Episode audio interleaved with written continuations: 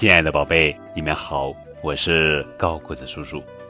今天要讲的绘本故事的名字叫做《要是你给老鼠吃饼干》，作者是劳拉·乔菲、鲁梅罗夫，文，费利西亚·邦德图，任蓉蓉翻译。要是你给老鼠吃饼干，它会要杯牛奶。等到你给他牛奶，他会问你要根麦管。吃完了，喝完了，他会要块餐巾。他还要照镜子，不要有牛奶粘在他的胡子上。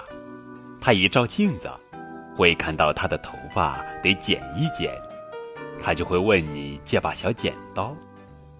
等到头发剪好了，他会要把扫帚把地扫干净。他一动起手来，可就来劲喽，把整座房子一个个房间都扫遍，不但扫，还会用水把地板大刷大洗。他干累了，会要睡一会儿，那你就得给他个空盒子做床，再加上毯子和枕头。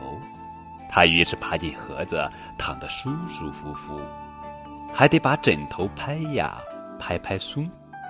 他还会请你给他念个故事，你只好拿出书来念给他听。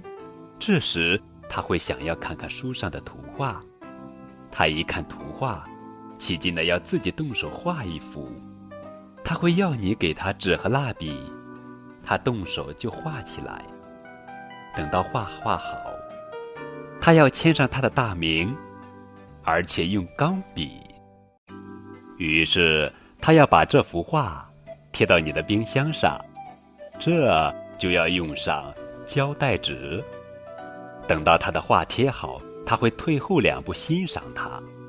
这么看着冰箱，他会想起来，他口渴了，于是他会要杯牛奶喝。既然他要喝牛奶，自然会要块饼干来一起吃。